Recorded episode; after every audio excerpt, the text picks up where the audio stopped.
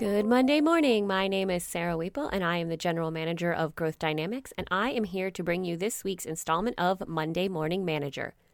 The title this week is Telling Really Selling, is a topic that we probably get again and again and again on how to manage this selling and telling and how do we do this, especially if we have ride alongs and what's going on.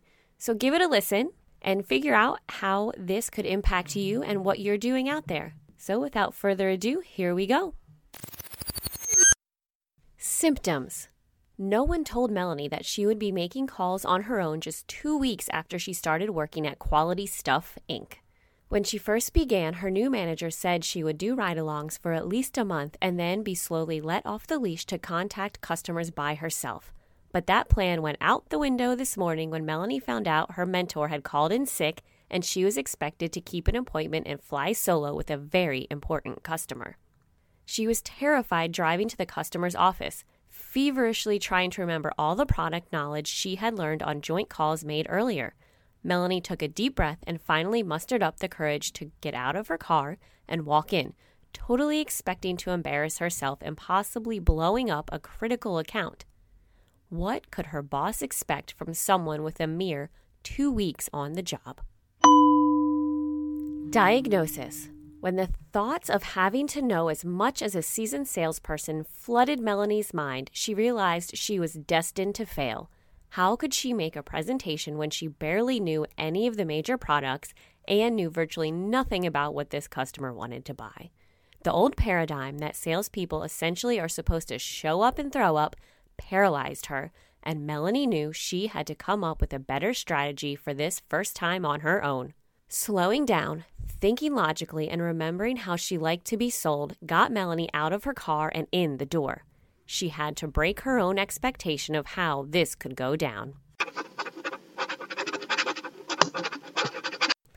Prescription. Melanie and all the other new salespeople out there can benefit from letting go of the belief that telling makes good selling. If you don't have the confidence about what to tell a prospect, there is only one other tactic to employ dive headfirst into question driven selling mode.